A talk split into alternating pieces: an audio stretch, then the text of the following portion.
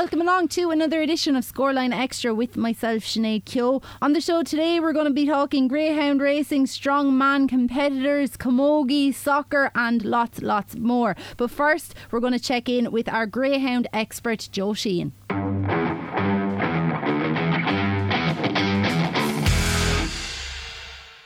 Well, it was the night of all nights, the perfect night indeed for all locally connected greyhounds last night, both in the Sporting Press Irish Oaks and also across the pond in the semi finals of the English Greyhound Derby. Let's start in Ireland, where we had the final of this year's Sporting Press Irish Oaks. It was won by Rahamofo, trained by Kilkenny Connections, Murt Leahy, and his wonderful team, taking home the glory in this one. 28 14 o'clock, a phenomenal win, coming from behind to beat Scooby Duchess by half a length. It was a phenomenal victory for Murt Leahy and, and his team, and indeed, of course, the Malloy family from Galway who had people tuning in from all over the globe. We've seen images and videos from the United States of America where some of the Malloy family live of them watching and tuning into the race last night. Amazing scenes of celebration, and well done to the Malloy family, and well done to Murt Leahy, to Deirdre, and all their magnificent team taking home this classic success. Rahamofo has been a revelation since beginning her career in A3 grade went back to A5, would you believe? Competed in an A5 sweepstake back in April and has progressed to become the top bitch in the country, taking home the glory in the Oaks, 28 14 o'clock. Phenomenal win. Well done to the Malloy family, well done to the Leahy family. I'm sure celebrations will last for some time there. It's a phenomenal achievement for them to win the Sporting Press Irish Oaks and wonderful to see locally connected greyhounds doing so well. Across the pond in Towcester, well, we mentioned it in our slot yesterday. There was three locally connected greyhounds from the Kilkenny Carlow area left in the 2022 English Greyhound Derby. We were at the semi-final stage last night. Three of them were in the one heat and all three qualified. A miraculous turn of events for locally connected greyhounds. So wonderful to see. We were tuning in last night on Sky Channel 437 where we saw interviews with the likes of Susan Hennessy, of course. Team Hennessy having a wonderful night with Hello Hammond and Priceless Jet emerging through to this year's final of the English Greyhound Derby. Prices, Jet finishing second, and Hello Hammond, of course, owned by the Meany family from Bagnallstown in Carlow and trained by Paul Hennessy from Gowran. And he has Priceless Jet and Hello Hammond making it through to this year's English Greyhound Derby final. In the same heat, Kildare which is trained by Mooncoin trainer Peter Cronin and his son Michael, put in a phenomenal performance to take the glory in 29-16 and will go off short one of the short priced favourites for this year's 2022 English Greyhound Derby. So, three locally connected greyhounds left in the semi finals, and all three emerged. So, it was phenomenal to see it. Really, really overjoyed to see all of these make it through to the final. And best of luck to Peter Cronin, to Paul Hennessy, to the Meany family, and all connections of our Kilkenny Carlow Greyhounds in next week's final of the English Greyhound Derby. And well done to Murt Leahy and his wonderful team taking home the glory in the 2022 Sporting Press Irish Oaks and a huge amount of prize money for all connections as well. Well done to all of us. We look forward to a cracking English Greyhound Derby final next Saturday night in Towcester. Across the pond, of course, you can tune in on Sky Channel 437, and we hope to see the Kilkenny Carlow Roars if one of our locally connected Greyhound are lucky enough to win one of the most prestigious competitions in the world. So, best of luck to all, and well done to Team Leahy.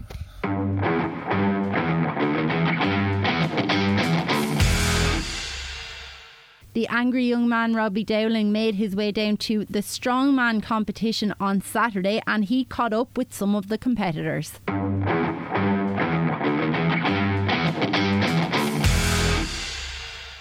Here at the Republic of Ireland's strongest man at Davy Jones Fitness being held today at Davy Jones Fitness, as I said on on Saturday, a nice balmy day in Kilkenny. I'm here joined by Nikki Whelan, who won today's first event. Nikki, congratulations on winning the first event. Were you happy with your performance? Yeah, happy enough with the performance. Um, I'm pretty good at that event, so I was kind of half expecting to win, but yet still you can't rule out any other competitors. Davy is there, very very good competitor and very good at tyre flip as well. But it takes a lot more than strength with that event, as you've probably seen. It's a lot of endurance as well, like so, and you have to be very fired up. Those tyres are over 400 kilos in weight, and if you give them too much respect, it won't end up good for you. When you're coming into a competition like this, you said that maybe you were expectant of you know going well in the first event. How important is it that you set your stall out early and that you do set a foundation in place going on to later events? The first event is huge. Um, if you can win the first event, you can kind of dictate what you need to do throughout the competition because now the second event will be the tire, the truck pull. I'll be outlasting that, so I know exactly what I need to do, and so on and so on. That's the way it kind of operates. How much of a bonus is that being out last, getting to see how the other people involved go, and then maybe assessing things and you know adapting to what they've done? It's huge because you will see a lot of the inexperienced competitors coming in and they'll give 110% on every single event. The advantage of going out last is you don't have to really blow a gasket if you don't have to. So you only literally do what you have to do to stay ahead of the posse as such. Tom Stoltman done it at World's Strongest Man this year, and he ended up winning the event by 11 and a half points in the final, where he was just cruising in second place right up to the last event. And then on he went. So I mean, it's it's it's a massive advantage, but it's very tactical as well. Like from top to bottom, like you can't just come in and think you're going to just blitz the whole field. It's a thinking man's game as well, you know. That, that's interesting because I think it's not what a lot of people would associate with strongman. I suppose we just look at the events and think you go do as best as you can see where you finish at the end. But the tactical side of things is crucial when you're at this elite level, isn't it? It's huge. It's huge, and it. What would I say? Like to win an event, you'll get ten points. To come second, you get nine. So I mean, if you know that you are so far ahead of another competitor who's in second place, you'll only do what you have to do to get ahead. Like you're not going to win any special trophies for beating winning the thing by ten points or one point. It's the same thing. And looking forward to this afternoon's events now. What's what ones do you think maybe you're strong at, and what ones do you think you'll have to maybe try and just do your best at and make sure that you're still in the running? I will be strong. Um, the truck pull here. I'll be strong with stones. Um, I will be looking at placing mid table on the dumbbell, and then I'll do what I have to do on the deadlift hold. And just for yourself, your own career, you said that you're. I spoke to you just before the interview, and you said that you were in the UK three or four times. Um, is your hope now to try and go on? I know you've never actually won this won this event. Is your hope to really just go on and try and win it this year? Simple as that. Yeah. This is uh, this competition means a massive amount to me here today. It's my dad's 10 year anniversary of his death yesterday, so I'd like to honour to him to do this. Uh, I done this competition the day after he died 10 years ago, and I placed second to Kilkenny's James Fennelly, and I would like to go on one further and win it. Well, that, that was great to hear, and obviously we wish you the very best of luck with that. Uh, just before I let you go, um, just the event generally, you, you, said that means a lot to you. Just for strongman in general, to see the crowd out here today, how important is it to try and grow the sport? It's huge. This sport, this sport is only scratching at the surface at the moment. You go to England and you're going to get 10,000 fans in an arena watching this, and that's what we aim for here as well. And there's no reason why we can't do it. Well, Nicky, the very best luck with the later events this afternoon, and thanks for talking to me today. Thank you very much.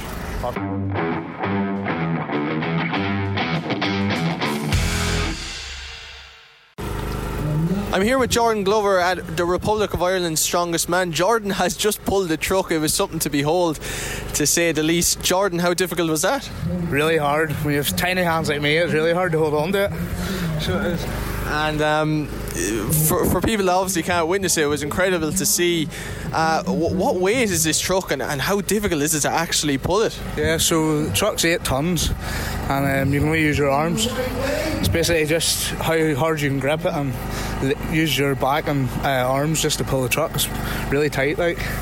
Obviously, it's in the name itself, Ireland's strongest man. It, it, requires a hell of a lot of strength to say the least. But endurance wise, I can see now you're kind of out of breath. You're just immediately after pulling the truck. Do you need a lot of endurance for this too, don't you? Yeah, so if you're moving like heavy, really heavy weights, you're usually doing it for 60 seconds. So you have to work knowing your body, but the weight of the truck for 60 seconds. So it's long and hard. It really is difficult. And for yourself, I know this is your first big event. How have you been finding it? Yeah, it's uh, really exciting and a bit nerve wracking at the same time. Um, I was so nervous coming up here today to compete in it, but all the lads are good and good crack, so sort of settle down a wee bit, get the first event out of the way. How important is that sort of sense of community? Because there is a great crowd here today, but I suppose everyone would know everyone because it is such a small sport. Does that kind of make you, you know, ease the nerves as much? Because it is obviously such a huge moment for yourself in your career. Yeah, um, with everyone, there's a co- good community of everyone, and we all try and push each other because we know how much it takes to put your body through the things we put ourselves through. So um, we just make each other work harder and try and get the best out of everyone, and it progresses the sport then uh, making things heavier and faster as years go on. And I spoke to Davy Jones and Nicky Whelan, who will be at the top of their their, their game, I suppose, at, at this stage. Um, they mentioned sort of the need to promote the sport. You just alluded to it there. How important are events like this to continue to promote the sport throughout the wider country? Yeah, so say over in the mainland, um, strongman's starting to get really big. Um, and it would be nice to see it in uh, Ireland and Northern Ireland as well, where I'm from, um, to see it get really massive because it is a spectacular sport and a good spectator sport. You know, there's not every day you see a guy moving a truck with his arms just. You know, it's uh, or like the likes of big Atlas stones, concrete balls, like 180 kilos. Like, not an everyday guy can do that. Yeah, I must say it's the first time ever to be at a strongman competition in person, and it really is an incredible view. And for anyone. That, like you say, it really is a spectator sport. Um, a number of events coming up now, Jordan. What are the ones that you think you can really have a, a proper go at, and what are the ones maybe where you'll have to be a bit more pragmatic? Uh, well, first the first event I done was a tire flip, and I tore my bicep. So um, we've got a circus dumbbell next. Um, I hope it goes okay because I use the arm I tore my bicep in but it'll be Atlas Stones and car deadlift after that, and I'm aiming for good numbers now. And in the tire flip, you mentioned there that you tore your bicep. It's incredible to see that you're still continuing. You've just pulled the truck, like I said, with a torn bicep, makes it all the more impressive. How does that affect your performance? Do you have to kind of adapt and maybe try and avoid using that bicep as much, or do you just go forward with it and maybe suffer the consequences later in the day? Yeah, well, I mean, there's a lot of good uh, physios and stuff out there now, so just go hard at it for the rest of the day and hopefully get it sorted at the start of the week. well, Jordan, the very best luck with the remaining events, and thanks very much for speaking to me today. No bother, thank you very much.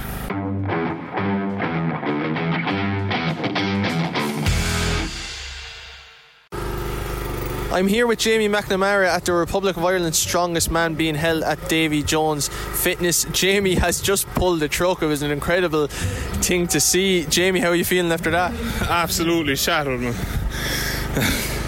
I gave it absolutely everything I had. Was so close to finishing. Just gonna try to rest up now and get through the next three events, and hopefully I can qualify. It really was an incredible effort that you put in. Something that a lot of people have been speaking about here that kind of know their strongman have said once the truck stops, it becomes very, very difficult to stay going. Is that something that you found there? hundred percent, man. Once the once that inertia stops, it's so difficult to get the momentum going again and you're just making it so much harder for yourself than if you keep a constant steady pace throughout the whole pool. For people that are unsure, um, obviously you're just immediately finished the, the truck pull. When does it become? I, I, presume it's very difficult right from the off, but when does it become incredibly tough to stay going and to keep that momentum going? Because obviously, as we've seen with everyone here today, it kind of does die off as you go on. When fatigue sets in and you have like maybe 10, 15 meters left, it starts to get really, really hard. It becomes less of how strong you are and kind of more of how mentally tough you are that's something that um, a lot of people have alluded to the mental toughness here. How, how important is that to be kind of right in your head as well as right physically going into events like these that are just excruciatingly painful physically and mentally? It's such a hard sport that if your head isn't in it, your kind of your mind will tell your body what to do, and once your brain goes, that's it. You're done. Like. And just generally, obviously the tire the tire shove there earlier on was the first event. Now the the truck pull. How have you been finding the events today? Um, I've kind of trained really hard for all of them the past six weeks, but obviously it's kind of different on the day. But I'm just giving it everything I have, and that's all I can do. How, how do you go about preparing for, for an event like this, Jamie? Does it start at a specific time with specific dietary purposes and, and obviously training, or is it just about kind of doing your normal routine and then maybe you know open it a bit closer to the event?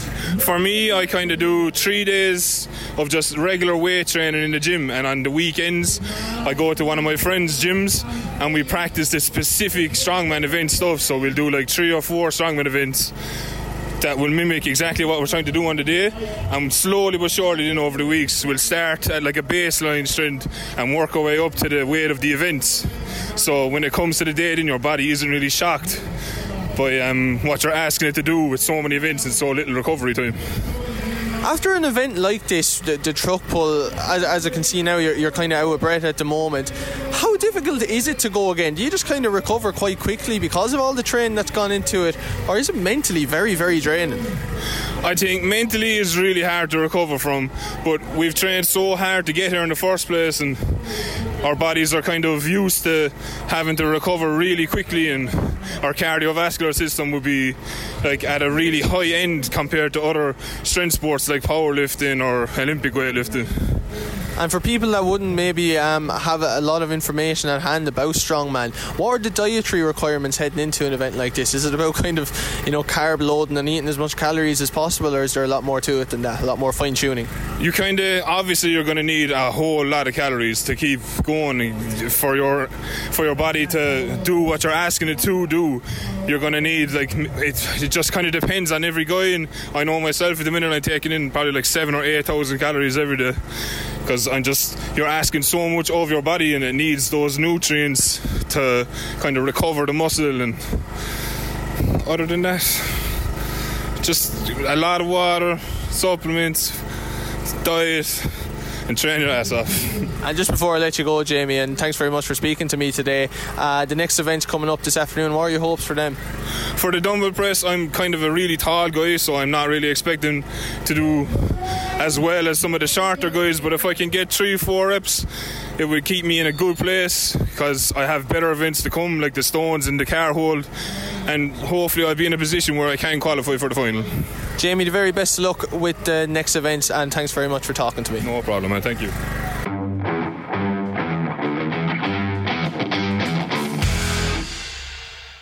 I'm here with Davy Jones at the Republic of Ireland's Strongest Man being held at Davy Jones Fitness today. Davy, a wonderful event.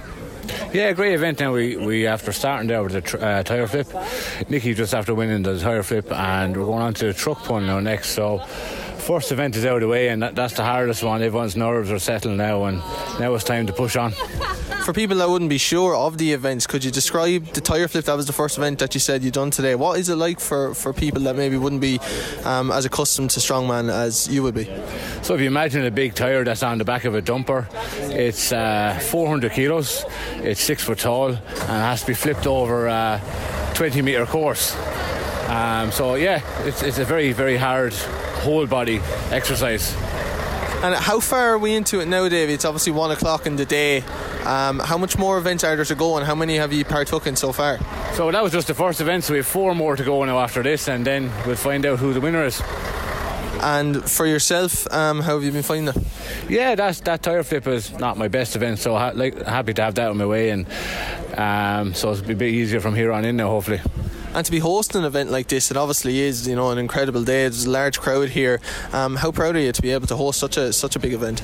Yeah, it's great to bring strongman to to the south because usually it's uh, mostly a Northern Ireland thing, and the All Ireland is in Limerick now this year. So with the Republic of Ireland Strongest Man and All Ireland Strongest Man in the south this year, I'm really happy to do that now, and hopefully we can push harder and get more people from the Republic of Ireland involved in the sport.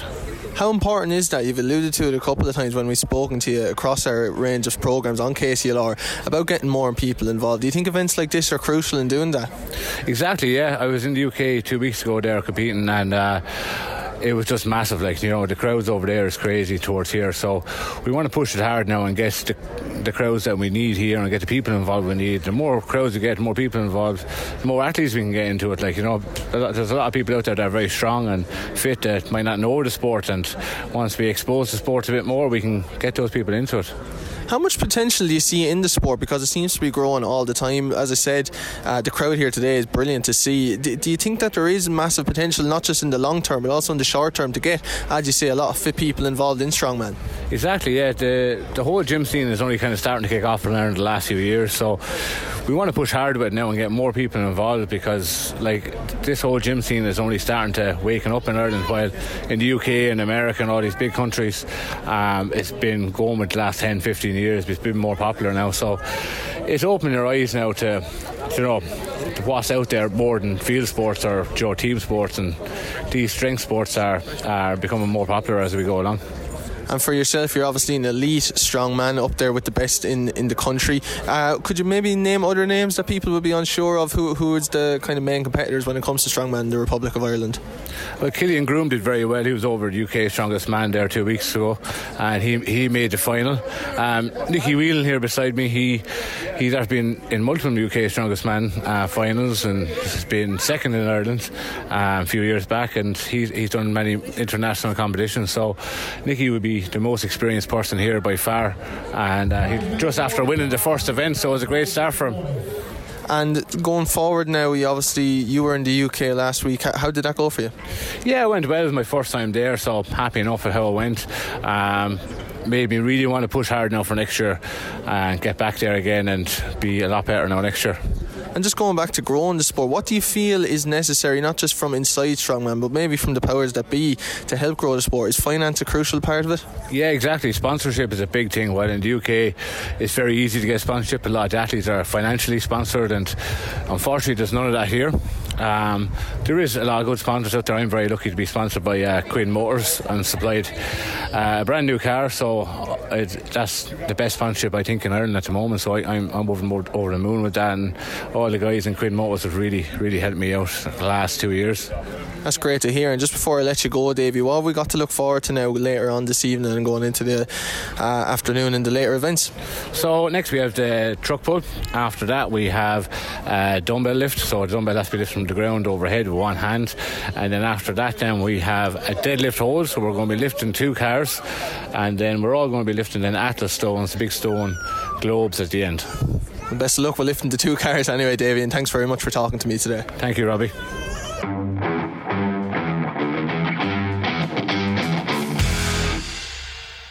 On Scoreline on Saturday, we heard from Carlow football manager Niall Carew as he reflected on the campaign in 2022. Welcome back to Scoreline with myself, Shane O'Keefe. Now, I'm delighted to be joined on the line. We're normally talking about upcoming matches or reviewing previous matches, but there is a bit of a break now between the Carlow senior footballers ending their campaign and starting the next one. I'm delighted to be joined on the line by a man who's always been so considerate with his time with us here at KCLR, the Carlow senior football manager, Niall Carew. Niall, how are you doing, sir? All good, Shane. Now, all good, thanks. Uh, looking back on the year, how would you assess it now that it's all over?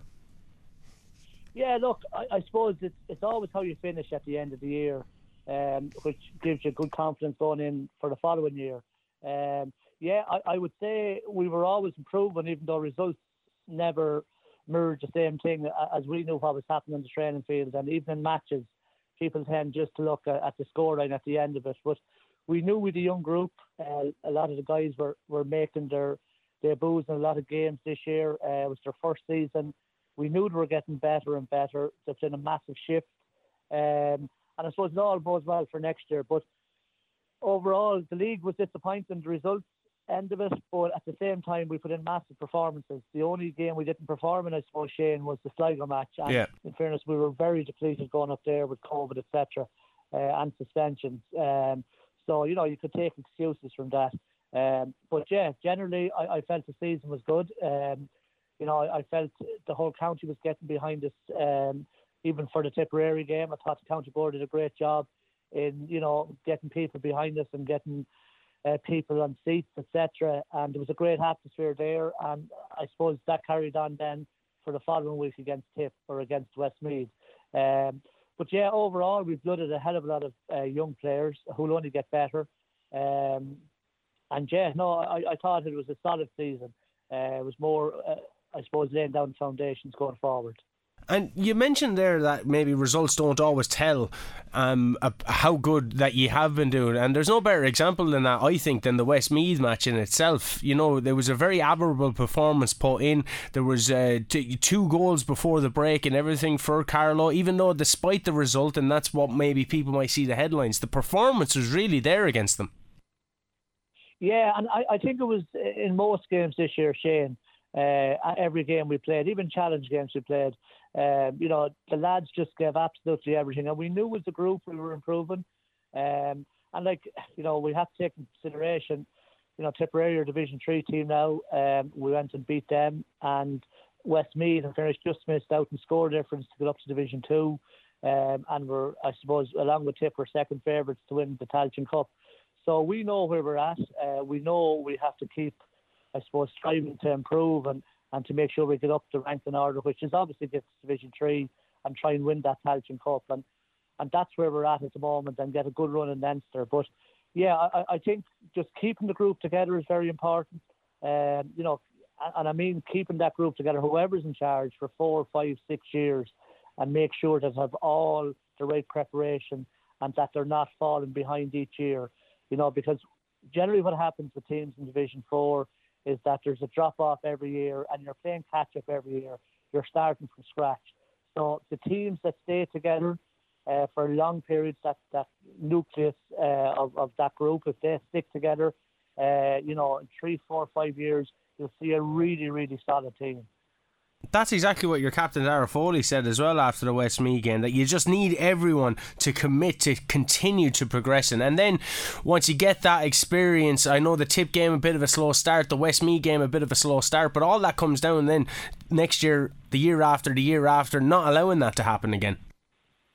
Yeah no you're 100% Shane. And, and Dara knows he's been on the panel for 11 or 12 years, you know, and we lost some massive experienced players, you know, like Sean Gannon obviously played with Carlow, and, I mean, Sean is not finished yet. We're hoping that he'll come back next year. Just was nursing a hell of a lot of injuries this year, but he's back playing club football, so, you know, he'd be hoping to get that experience back, um, along with, with, with other lads within the county as well. But the group that we have at the moment, um, you know, they're really, really young. Uh, they're babies, in fact, when it comes to Central County football.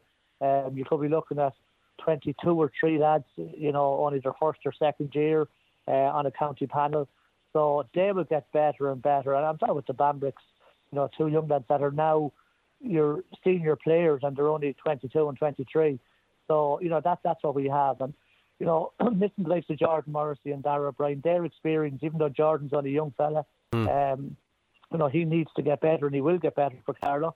Um, like he's massive potential. Dara Bryan, who I always said is the most underrated player in Carlow. Now, we're missing them two big players uh, for that big game against Westmeath.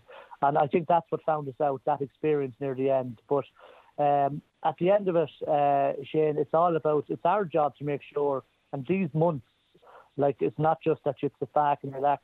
These are the most important months for, for a management team to make sure that you've all your ducks in a row before training starts, that you're keeping that group together, you're making sure that you know, that their S&C work is still up to date, that they're not falling behind in that. And at the same time, you have to be very respectful to the clubs as well. So that's that's where we're at. Um, and you know, it's our job to make sure that we are hitting the ground running when we go back in November. Um, and, and that's, I suppose, that's that's my job. And Niall, uh, uh, on kind of like a personal note, you mentioned the league campaign and you know the performances that were being put in. Um, unfortunately, the results weren't there. Uh, as a manager, do you ever doubt yourself in that situation? I, I manage a Division Two soccer team, and we lost a cup final there the other end. And the, the the the sense of doubt in your head: should I play this lad? Should I have done this? Should I have done that differently? Had that ever crept in? Did you ever start second guessing yourself during the league campaign, or were you always committed to knowing what you were doing was ultimately going to turn up performances against the likes of Tipperary, Westmeath, and then beyond? Yeah, look, you, you never think you're right anyway. That's that's the first thing after every game, and you know, I suppose you, you always say to yourself that you know you're not losing, you're learning all the time. Um, and I suppose the motto I'd always say is that if we're winning, that's great, but if you lose, that you need to learn uh, and just get that losing mentality out of your head. Okay, what can we learn from the last game, and and bring that forward for the next one. Um, yeah, and I, I think it's important to uh, to always challenge yourself and, and listen to the people that you have beside you. Um, losing the final is, is uh, as you lost there, Shane. It's the same principles, whether it's the Division Two soccer or a Junior B football match, whatever it is. It's the same principles. When you lose a final, uh, you, will always have regrets because you can't go and play that final again. Whereas a league campaign, you can really go and uh, try and put it right next day. Um, so yeah, look, I think you always have to challenge yourself. You always have. I'm very lucky have a very, very good management team, um, and I'll be adding to that again this year. Um, but just to keep challenging you, to keep you on your toes, um, and to make sure that everyone is, is, is, going down the right road also. So, uh, yeah, um, I wouldn't be second guessing myself, but I'd always be challenging myself. I, I think it's important that you, you keep challenging yourself. And yeah, you can lose confidence when you're losing games, but um, at the end of it, you know your experience should come through. Um, and, and you've you know I've been in that situation before as a manager, uh, and you know when you work very very hard and the group is working hard that it will come right. And I suppose that's that's that's the solace you take from from uh, you know I suppose when you do get a beaten in a league match or whatever.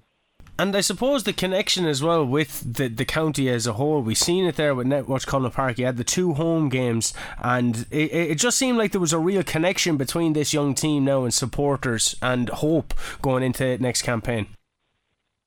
Yeah, absolutely. And I think, you know, people that were at them games know that uh, are, are certainly that we're certainly in the right path and we're trying to improve and that we're working very hard and that we're giving it absolutely everything. And that's all any supporter wants when you go to a match that you want the team you're supporting to give it absolutely everything. And then the result generally takes care of itself. And if it doesn't, well then, you know, you've died in your boots and that's it. Uh, people are generally generally very happy with that. Uh, but there, there's a massive appetite for football in Carlow. You can feel it. You can feel it in the last two games. Uh, they really want to get behind the team uh, that's working very hard and that's successful and that's that's our job to make sure we're that team. So, like I mean, we're we're going to give it absolutely everything. These couple of months are so important, as I said, Shane. Uh, this is not about sitting back. This is about keep driving the whole thing on for next year. And the management will be very busy in the next few months, believe it or not, making sure that uh, we have all our ducks in a row come November. And come November, then what's the focus going to be? When we had you on the Clash Act before, you know, you said you were big in a big man for the championship as opposed to the league. Has that changed at all? Uh, uh, is the focus going to be more on the league, or are you still kind of sticking to your guns and saying championship is what's important?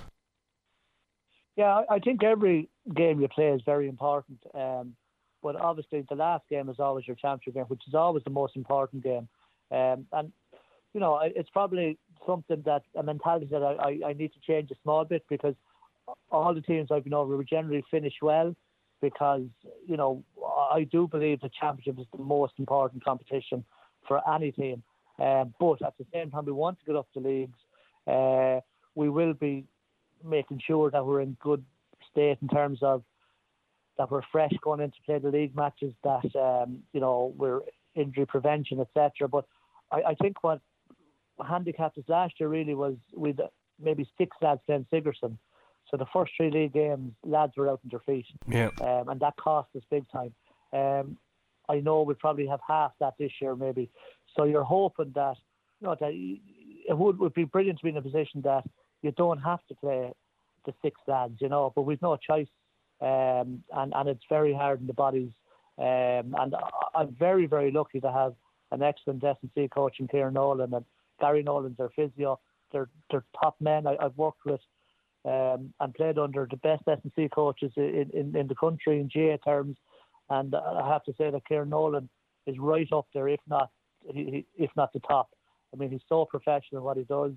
Uh, Gary likewise in the physio department, but they really want Carlow to win. And their job, I suppose, uh, along with ourselves, is to make sure that our lads are good and fresh uh, leading into these league games and that we're at the right pitch. Um, so it's very careful that we don't overdo it and, in overtraining, etc. So the load on the players, uh, Gary and Kieran, have a really close identity with the players and they have a close connection because they played with them um, and they're friendly with some of them as well. Um, but to really push them hard and to know when to pull them back as well.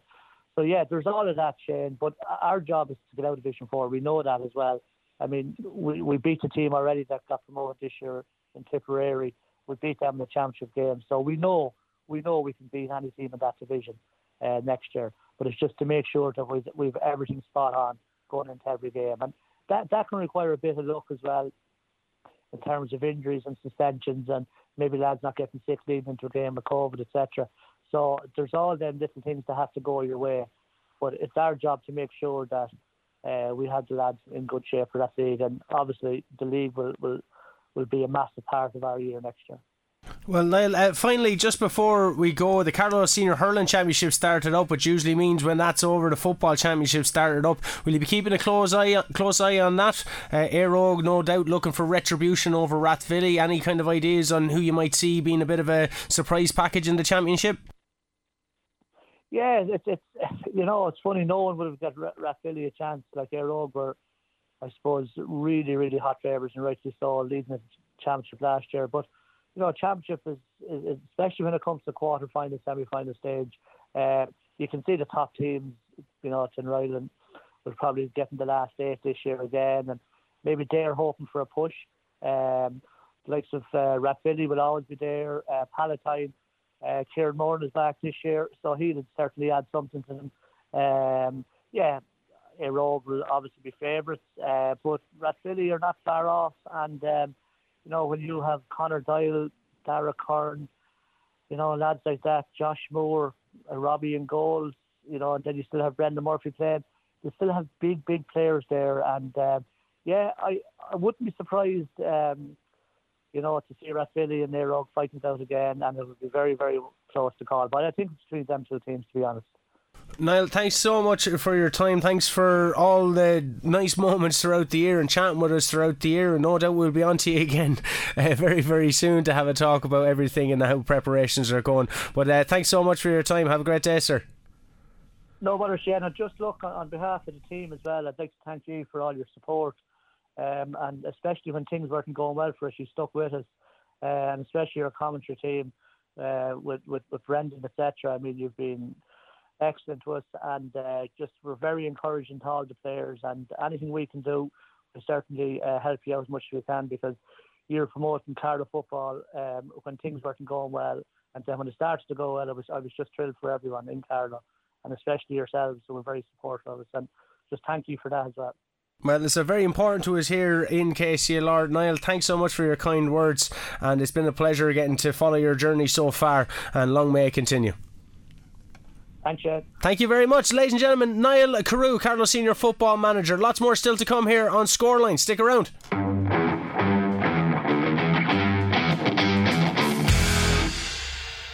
We also spoke to Kilkenny District League stalwart Jack Points about his new role as a soccer commentator.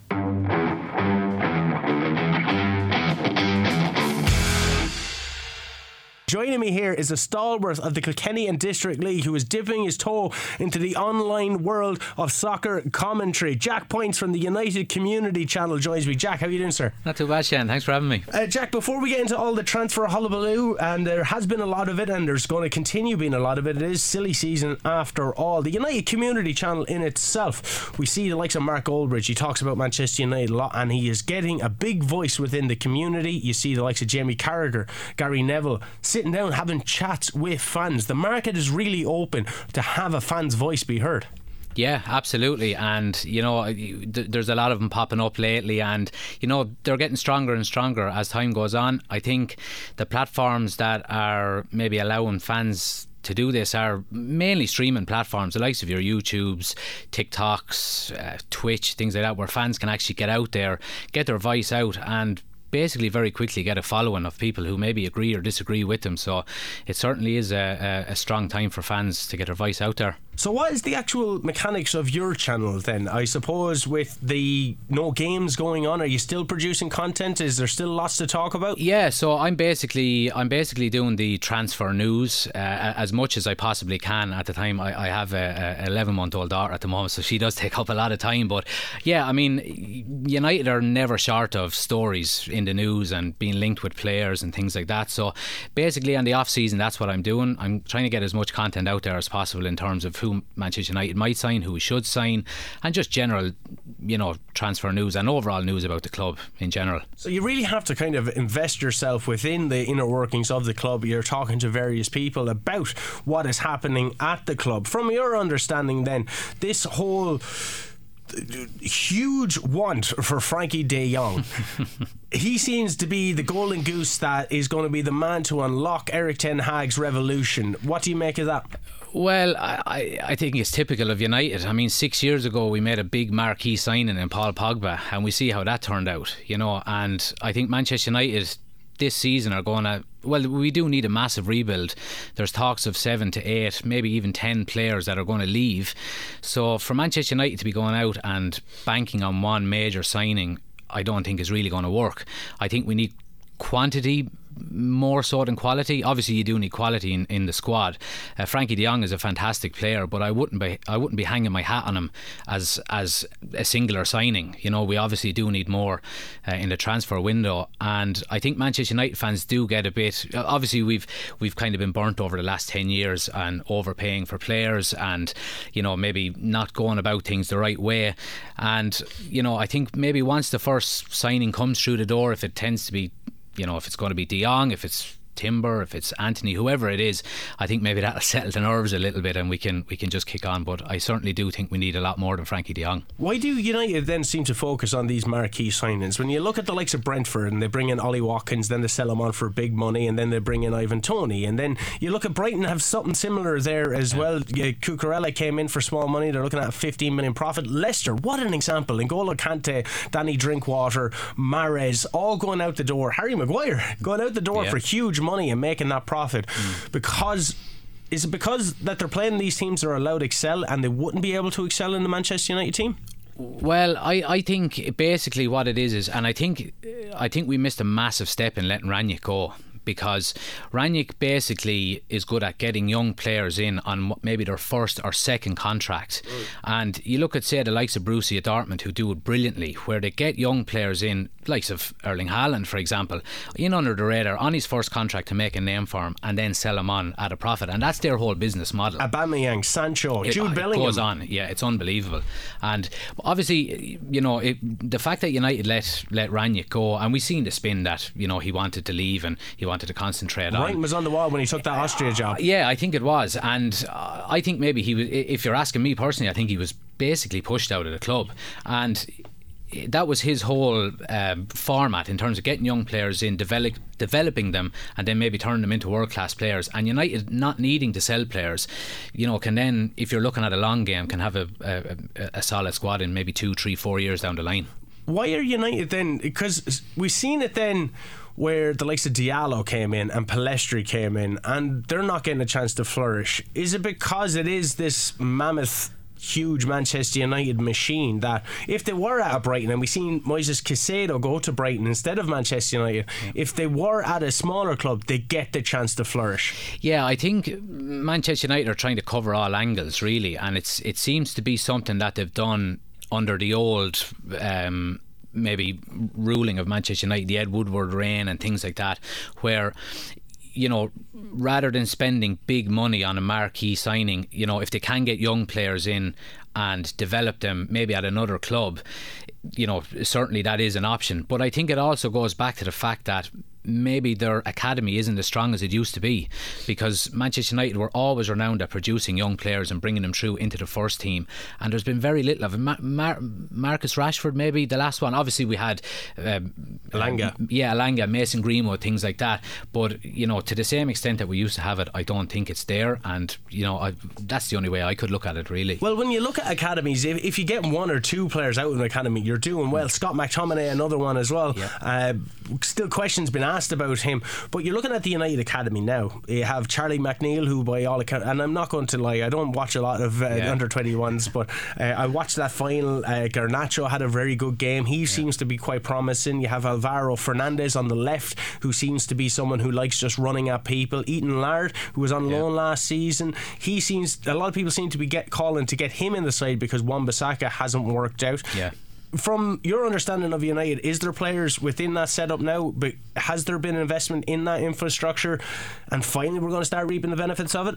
Well, I certainly hope so. I think the talent is there, but what we've seen over the last maybe ten years or so, obviously since Sir Alex Ferguson left, was more so buying players than bringing young players through and developing them. Without a doubt, the the talent is there within the Manchester United academy, but they need game time with the first team to develop any further. Now, I think. Ten Hag being brought in as a manager is renowned in improving young players and working with young players. So, is that a ply for Manchester United to not have to spend as big in a transfer window, maybe two, three years down the line? I mean, the talent is certainly there. It's just getting game time, and I think Ten Hag maybe is the manager to give him that, that time.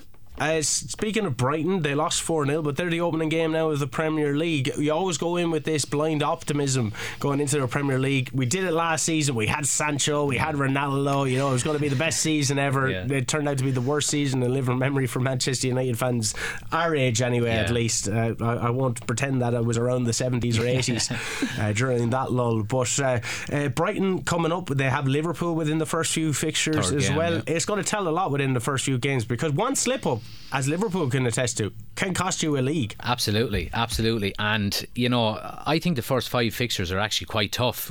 Obviously, we have Brighton, who are very well organised under Potter, and then Brentford, you know, are coming in you would expect them not to have a second season syndrome like a lot of clubs had. They had an unbelievable season last year, but they have a very good manager and they're very well organised and hard to break down. Manchester United's problem has been over the last few years is breaking teams down who sit back. They can do allow, the counter attack very well. Exactly, you know. So uh, and then obviously we have Liverpool third game of the season. Uh, it's obviously it's it's early doors for for Ten Hag coming in to to be playing against Liverpool. Obviously with you know if if you were asked my heart, I would say United, but my head, you have to go with Liverpool. So I think it's going to take time. I think the sooner we can get signings in. I would like to have the majority of summer signings in before pre-season because it gives Ten Hag that extra few weeks to work with his players and implement his plan. Uh, talking about signings, then um, where do United do you think need to strengthen? Certainly, centre midfield is a, is, is something that a lot of people alluded to. A centre forward as a backup for, for Ronaldo. We know that the Mason Greenwood investigation is still ongoing. Lots of people are saying centre back. Also, Pau Torres. You mentioned Timber, but it seems all over the pitch people are calling for people to come in. The the, the one area I would argue is probably left wing that doesn't need to be strengthened. Yeah.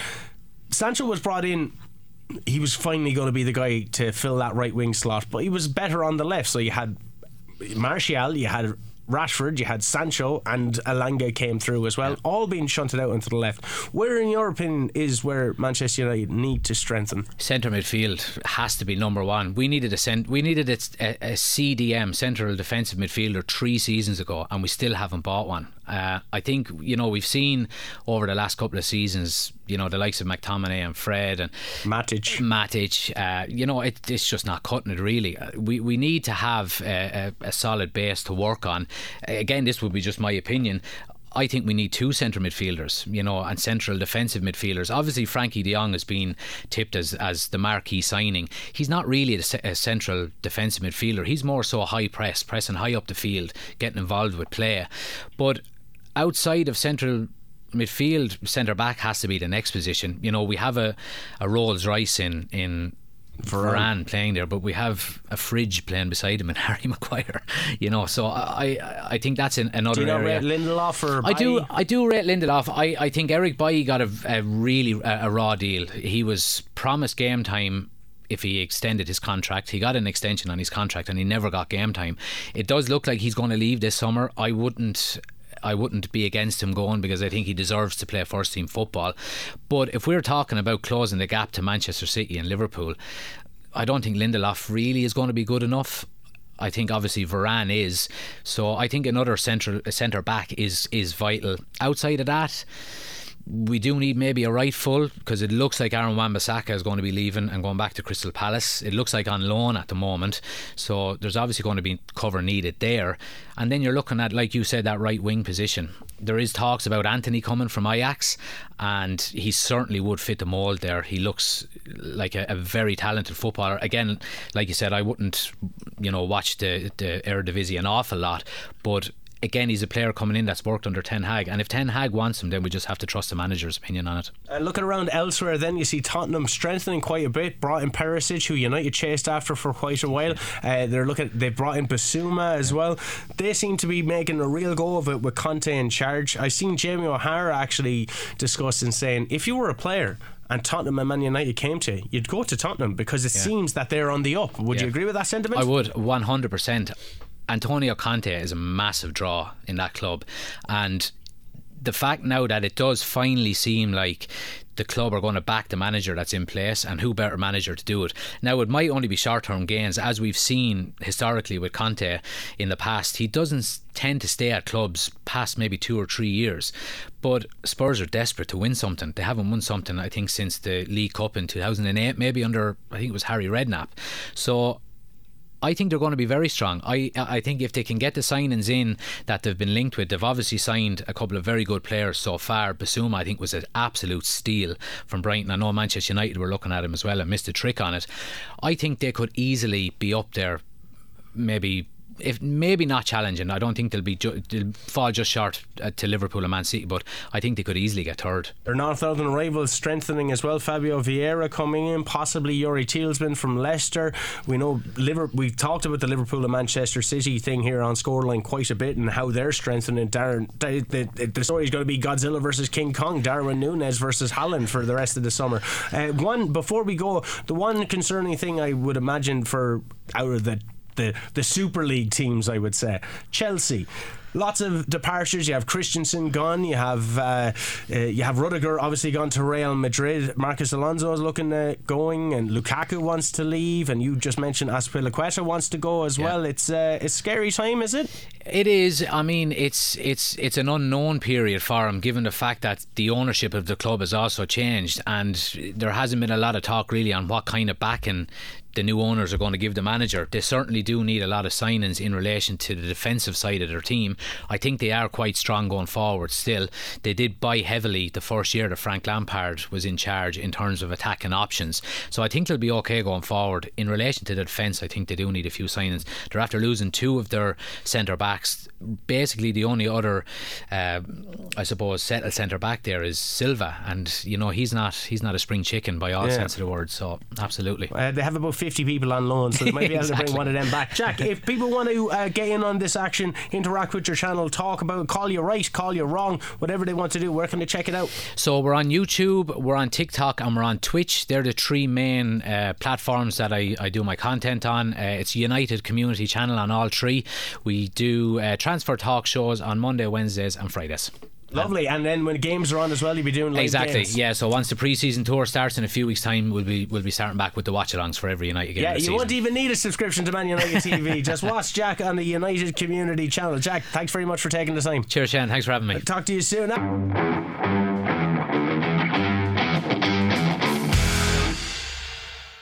And finally, we had a great day in UPMC Nolan Park on Sunday where the Cumann na mBunscol finals were being held. Here's some of the post match reaction to those games.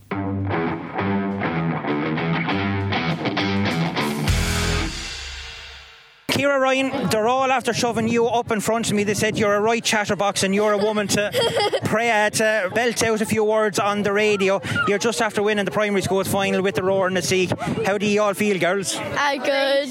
Yeah, Great. good. Very happy. Yeah. yeah. Very good. So tell us, what was it like to play in the final out there today? Wow. wow. yeah. Like, brilliant. The atmosphere was crazy. To play in Nolan Park the crowd was crazy. Then whenever Rower scored, scored a goal or a point, the or the cheers were like the crowd would erupt in cheers. It was crazy. Was this your first time playing here in Nolan Park, or have you played here before? I've never played, here before. Me and we played it. I've never we played um, last week, two, two, weeks ago or so. Oh, you were part of the Go Games teams that had yeah. playing in. This. Oh, very good. So which was better, winning the county final or winning the county winning final? Winning the county final. So I hear there's a party later on and everyone is invited to it. Is that right? Yeah. yeah. So you allowed to tell us where's the party going ahead? yeah, maybe. Uh, it's on in the. I don't know what time. In a Sea Hall. Like yeah. Four. The, yeah. I think it's half. And it's four five, I think. Yeah. Well, well done. I have a load of girls that's after joining me here besides Kira. Uh, I have uh, who have I got here? I have Heidi and I have uh, Caitlin and I have Sashka and I also have Louise and finally, but no means least, Avian. So well done, girls. Go and enjoy the celebrations. I'm here with John Donnelly, one of our Kilkenny senior hurling stars, a teacher in Inistioge, and you've just won the school's final, John, with the Rower Inistioge. You must be a happy man. Oh, yeah, delighted. Um, you know, when I got involved at the start of the year, Mary would have asked me just to, to help out for a few trainings. I never, I never thought we'd be in Nolan Park, and I never thought I'd get to work with a group so talented. And um, you know, they were brilliant today, and you know, delighted for them because they're a great bunch. And that's the key word. They are talent. I mean, right from the word go, from the goalkeeper all the way down to the forwards, every one of them played outstanding. And to put what was it? I think just three thirteen on the scoreboard in the schools final. Not bad going. No, Jesus, not three fifteen. Any like, I suppose adult team would be happy with that. So So um, yeah, look, they are talented, but you know, since we since we started training in, I suppose maybe September we would, would have done a bit back in school. They were always there. There was never an issue, and they're always brilliant to work with. So you know, I'm just delighted for them today. And for you to be involved with it as well, we know what you're able to do with the senior hurlers. You're now getting ready for an All Ireland semi final as well. I suppose it's a bit of a relaxing day for you just to be able to go out, coach these girls, instill your experience with them, and I suppose bring the next lot of girls on forward that'll present or represent Kilkenny hopefully in a few years' time. Yeah, and I suppose the key for them is that like it's obviously they won today, but I think going forward for their club that they have to stay together, um, and I hope they do because as I said, a, they're a great bunch. And look, I suppose I could use my experience as best I can, and hopefully they'll listen to me. Well, you're now going into the All Ireland semi final as well. The quarter finals was on yesterday. You're now going to be facing Clare in the semi final. How are you looking forward to that? I'm ah, looking forward to it now, two weeks away. We'll try and hard, as hard as we can for the next two weeks and see what happens. Exactly. Well, best of luck with it, John. Nicky Kenny, winning coach of the Rower Inistioge team. You've just run the Ryan B primary schools finals here in UPMC in Nolan Park. What an occasion and what a victory for the team. Absolutely, yeah. It's, it is where you want to be playing finals in Nolan Park and winning them. It's brilliant. One second. One second, one second. It's where you want to be, is, is, is, in Nolan Park, and that's all them girls want to do is hurl, play in Croke in Nolan Park. Absolutely, yeah, and brilliant to win it. You're in demand here now, they're waiting on a team photograph, they'll have to wait for us. uh, it's fantastic for yourself, but I mean, there's a lot of outstanding players out there, but I have to mention your own Wearing that was playing centre forward as well. Yeah. You were telling me she was playing yesterday with the under 14 county team. They won the Blitz in Portlaoise. She came here today. What an unbelievable talent that that girl is. I mean, I can't wait to see what she's going to be doing when she gets to minor and uh, hopefully adult level in a couple of years to come. Yeah, all going well. Look at she's day and night with the ball, day and night. And for any youngster or any young one, it's, it's all about the practice. It's all about the practice, and she showed it off there today. And and, and, and I'm very proud of her at the minute. Now, that's not taken away from the rest of the players. No, no, the rest of the players yeah. were, were very very good and, and, and put in a massive effort there, and and and, it, and they all deserve it, not just one player. But but Murren is good. She played yesterday with development squads, and and she, we didn't give her a whole lot of time now to be fair, but she did play well as well in that. So fair play to her. No, to be fair, it was an exceptional team performance. Yes. There's always individuals that stood yeah. out, and she is. I suppose she wouldn't really be a Kenny now when she have you coaching her and Nikki down there as well. Like I mean, two un- uh, dad and an uncle yeah. uh, baiting away with her. Like it has to be bred into the blood. But uh, I mean, you instill your Camogie mad people. You know, your GAA mad people. Camogie, yeah. absolutely, Martin. Hurling and, and Camogie mad, and and I must mention her granddad Fintan and Father Father Tom is our is, is our grand uncle. So hurling is in our blood. Maybe not so much mine, but definitely from that side anyway. It's not very often that we can say that the Rower Inistioge has won county finals here in UPMC Nolan Park. It's great for yourselves. It's great for this girl. But what will, or girls, I should say, what will it also do for the parishes? Because you have the Rower and Inistioge, they're now winning a final. This will surely instill an awful lot of confidence in the parish. I think it's massive, Martin. I honestly do. Hey, them girls like will probably stick together through till minor at least, and we'll get a good bunch of them probably for, for our senior team. And and playing here, winning here, that's massive. And I know. Uh, all the other clubs that are out there, this is where they want to be, and it's probably hard sometimes to get there. But we got there, we're after winning it. I think going forward, that'll keep all them girls because in Camogie, it's seemingly very hard to keep girls playing. Yeah. And and unless they're getting to finals in England Park, I suppose maybe I don't know. I don't know how you you, you, you, you play that one, but but definitely for our girls, like that's massive. It's, they're, they're going to it's going to keep them hurling at least at least ninety percent of them. I think. Not taken away from any other venues around, but every girl, every fella wants to play a primary school final in Nolan Park. It's yeah. the place to be. Definitely, absolutely, yeah. I, I would think so, and I, I, and I was actually afraid, a little bit afraid for them that they were going to be nervous, but I think they stood up to it, and definitely on the scoreboard they did. Nervous? They showed no nerves out there at all. maybe not. No, no, maybe not, Martin. Thanks a million. Sound as well. Anyway, Nikki, well done. Congratulations. Go enjoy the rest of the celebration. Thanks. Thanks, Martin. Thanks.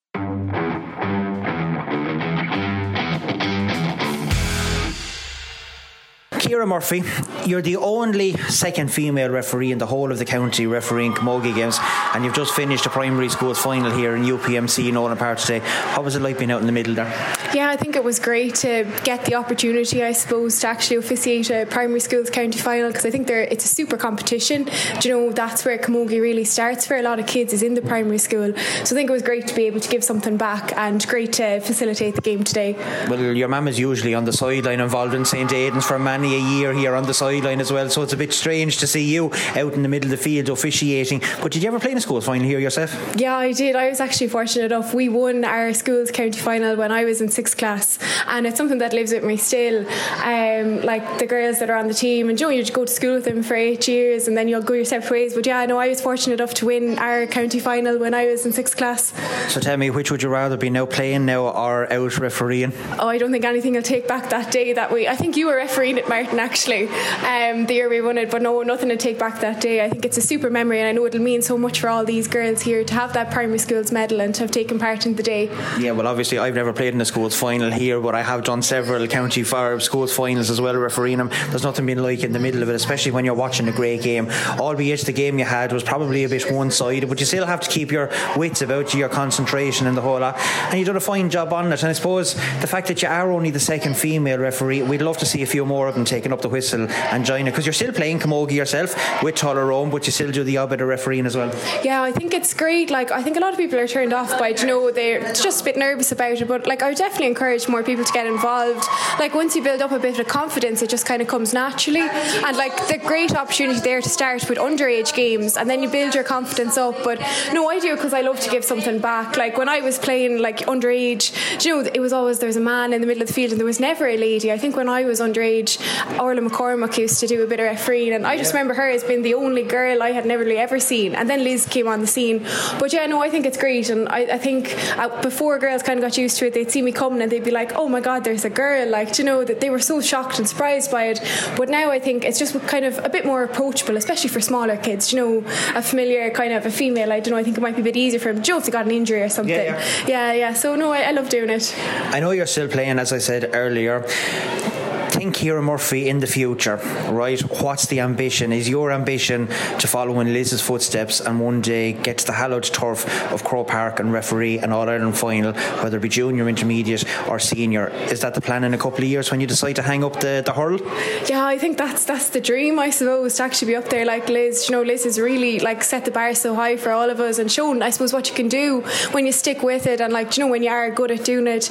Um, but yeah, no, that would be the dream, I suppose, to actually get to officiate in Croke Park. It's one thing getting to play, but then the officiating is the whole other side of it. So yeah, yeah, you never know. Hopefully, in a couple of years' time, or when I exactly when I finish actually playing, it'd be a super thing to get to do. And you have actually played because you played in the All Ireland final last year in Croke Park. Yeah, no, I was fortunate enough to be part of the squad last year. Unfortunately, things didn't go our way on the day, but I suppose the aim is to get to get back there now. I suppose like it was such a, an honour. I was there in 2016 as well, but unfortunately, I wasn't playing that year. But to actually get to play, it's just a whole completely different experience as well. So, I suppose that's that's the goal and that's the motivation to try to get back there again this year and have another go at it. And it's great because we don't often get to speak with the referees after a game, but it's great to be able to speak with you, and especially the fact that the female academy has been launched now by Croke Park as well. That'll give hopefully young girls a chance that maybe some girls have been injured or they can't play anymore for whatever reason that they might take up the whistle and follow the pathway along, as you say, and one day as well aspire to get to Croke Park. Yeah, I think the academy is a great idea because you know it gives the opportunity for training because that's maybe something that you know mightn't have been there. You know, it might come around once every year, once every two years, and you know the dates mightn't suit certain people. But I think the academy is great. There's great structure. I've actually signed up to go in as kind of a, an experienced kind of referee to go in because the option is there for both. You know, if you've done a small bit or if you're only starting from scratch.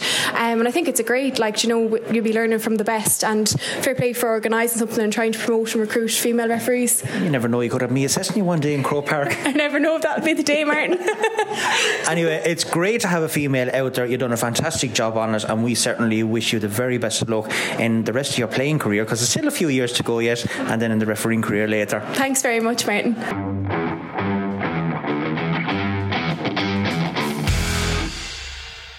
I'm joined here by joint captain of the St Anne's team here in UPMC Nolan Park. They've just come away with victory in the primary schools final. Mairead, how do you feel after that? Uh, great. I'd like to thank everyone who came and I'd like to thank the coaches for all their help and support and our uh, supporters and the schools, Johnstown and Crosspatrick and Galmoy. And I'd like to thank all our sponsors. Good woman, you're leaving no one out. He scored six goals in the game today. This fella here beside me was like a, a madman on the sideline, shouting encouragement the whole time. What's he like having uh, in the training? Yeah, he's great support. He always wants to help us get everywhere and get over the line and you share joint captain's role with Bayveen. Bayveen, good day for the team from St Anne's today. Primary school victory. You'll go along now and celebrate. How do you feel after that? Uh, yeah, I feel really good and proud of us all. Good one. You have a big panel, girls, so I suppose there's a lot of competition for places, but you were out there and you were leading from the front today. Happy women going home later on. Yeah. yeah. All right, well, well done. Go celebrate it. Cha, I said you were a madman on the sideline. You probably were, but it was all good. I know that your passion for the game of camogie is instilled onto all them girls out there. But what a victory here today with them. Yeah, it was it was great, Martin. It was great to see that to see that um, the work that they put in all the time. Um, it's it, at this stage with the little girls, they keep asking me, "Come on, can we train again? Can we train tonight?" I want to train every night. So I mean, it's tremendous when you get that sort of spirit into a team. It's it's wonderful. It does, it, it just makes it easy then. You never have that much problem with girls that age group anyway. They only want to go out and they want to play. But what an occasion here in UPMC in Nolan Park today. Great for the girls to be able to get in here. And I suppose it was a bit comfortable for you in the end up against Conahy, but you were just too strong for him. You had an awesome display. Yeah, we had a great display, Martin. But but I, I can I know I know. I mean, Conahy are a good team. As all happened, maybe the occasion got to them. We got a couple of early scores, and in, in, in you know in Camogie and in school Camogie, if you get a few scores early on, it's in trying to dishearten the other team.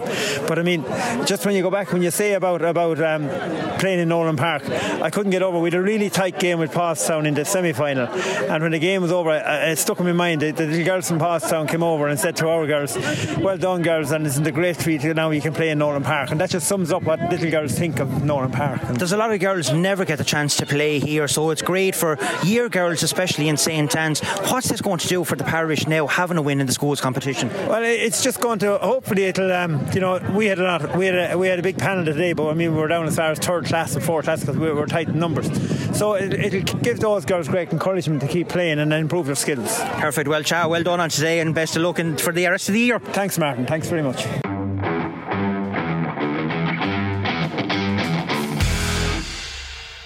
Rachel and Isabella, two girls from the Tullogher schools that has just won the primary schools county final here in Nolan Park.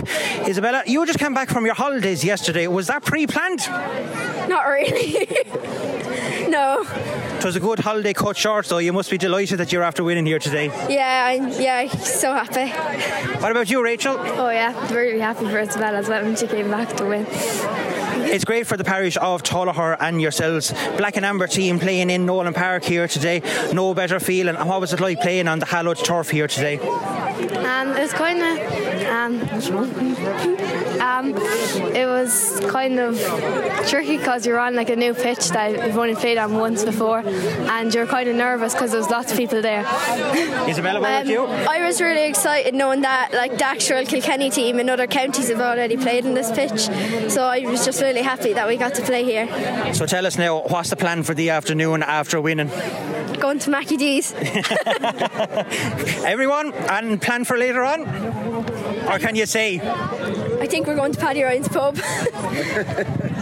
oh well, no better fella to support Tullogher. Well done, Mick O'Gorman. I suppose a Wexford man training a Kilkenny team and winning a schools final here in Nolan Park today. You must be a happy boy. Yeah, yeah. I mean, Wexford have had a lot of luck up here in Nolan Park lately, anyway. So I was confident enough for coming up. I know, no. In fairness, they're they're an absolutely astounding bunch of girls, and uh, they had the mini sevens win earlier in the year. Um, But uh, no, just a great bunch of girls, and they work really, really hard for each other. Uh, so it's great to get see them get their award today. You know, I probably refereed a couple of these girls' games already this year, so I knew they were something special when you see them playing. But Urlingford put it up to you for parts of that game there, especially towards the second half. But you showed your class. You just pulled away from them in the end. Yeah, I suppose we we were kind of lucky in that we got the goals early. I think if we hadn't got the goals early, we would have been in serious trouble because Urlingford were like, as you said, you've refereed a few of our games, and we probably the scoreline flattered us in a couple of the games. I know Glenmore gave us a serious tough tough game a couple of months a couple of weeks ago, but I mean Urlingford put really really put it up to our girls, and I could see the girls were you know reeling from the, the couple of scores they got kind of in the middle portion of the game. So yeah, we got the few goals at the end that Carly made He put put the glass on it, but it was far from uh, an easy an easy win. You know the scoreline maybe flatters us a bit in the end, but they, fairness to Urlingford, they really really put it to, up to us by far the toughest game of the year. You know. What will this do now for the school? Because we know Tullogher is a small community down there. They're small schools. For the girls to go out and win a primary schools final, it's something special to achieve. Yeah, no, it really will. It really will because there has been a small bit of success with the lads over the last couple of years, but the girls um, are getting getting to show them up this year. I can only speak for my own school in St. Canice and Rosbercon. Like we'd have a demographic of maybe uh, a lot of children who uh, would be from uh, Eastern European backgrounds, Syrian backgrounds. So it'll be great to bring the trophy in, spur a few of them on maybe to join the J Club, and hopefully it'll have lasting impact over the next couple of years. You know. So it took a Wexford man to come into a Kilkenny school to win a final and show up the boys. Ah, well, we, we won't say that, but I mean we have had a lot of success here. You know. and this going forward now, I mean, are you losing many from the sixth class girls going forward now to next um, year? We're, we're losing a couple. We're losing a couple, but uh, there's a good there's a good uh, good five, six, seven, or eight of them I'd say that'll be able to play next year. You know, uh, so we'd be confident enough maybe next year, giving it another rattle. You know, maybe in a different. We could even end up in a different grade. You wouldn't know. But uh, no, there's a couple of six class girls and move on to secondary school. But uh, no, we won't uh, we won't rest in our laurels. We'll go at it again next year. You know. Well, well done. Go enjoy the celebrations with Thanks the rest. very much. Thanks very much.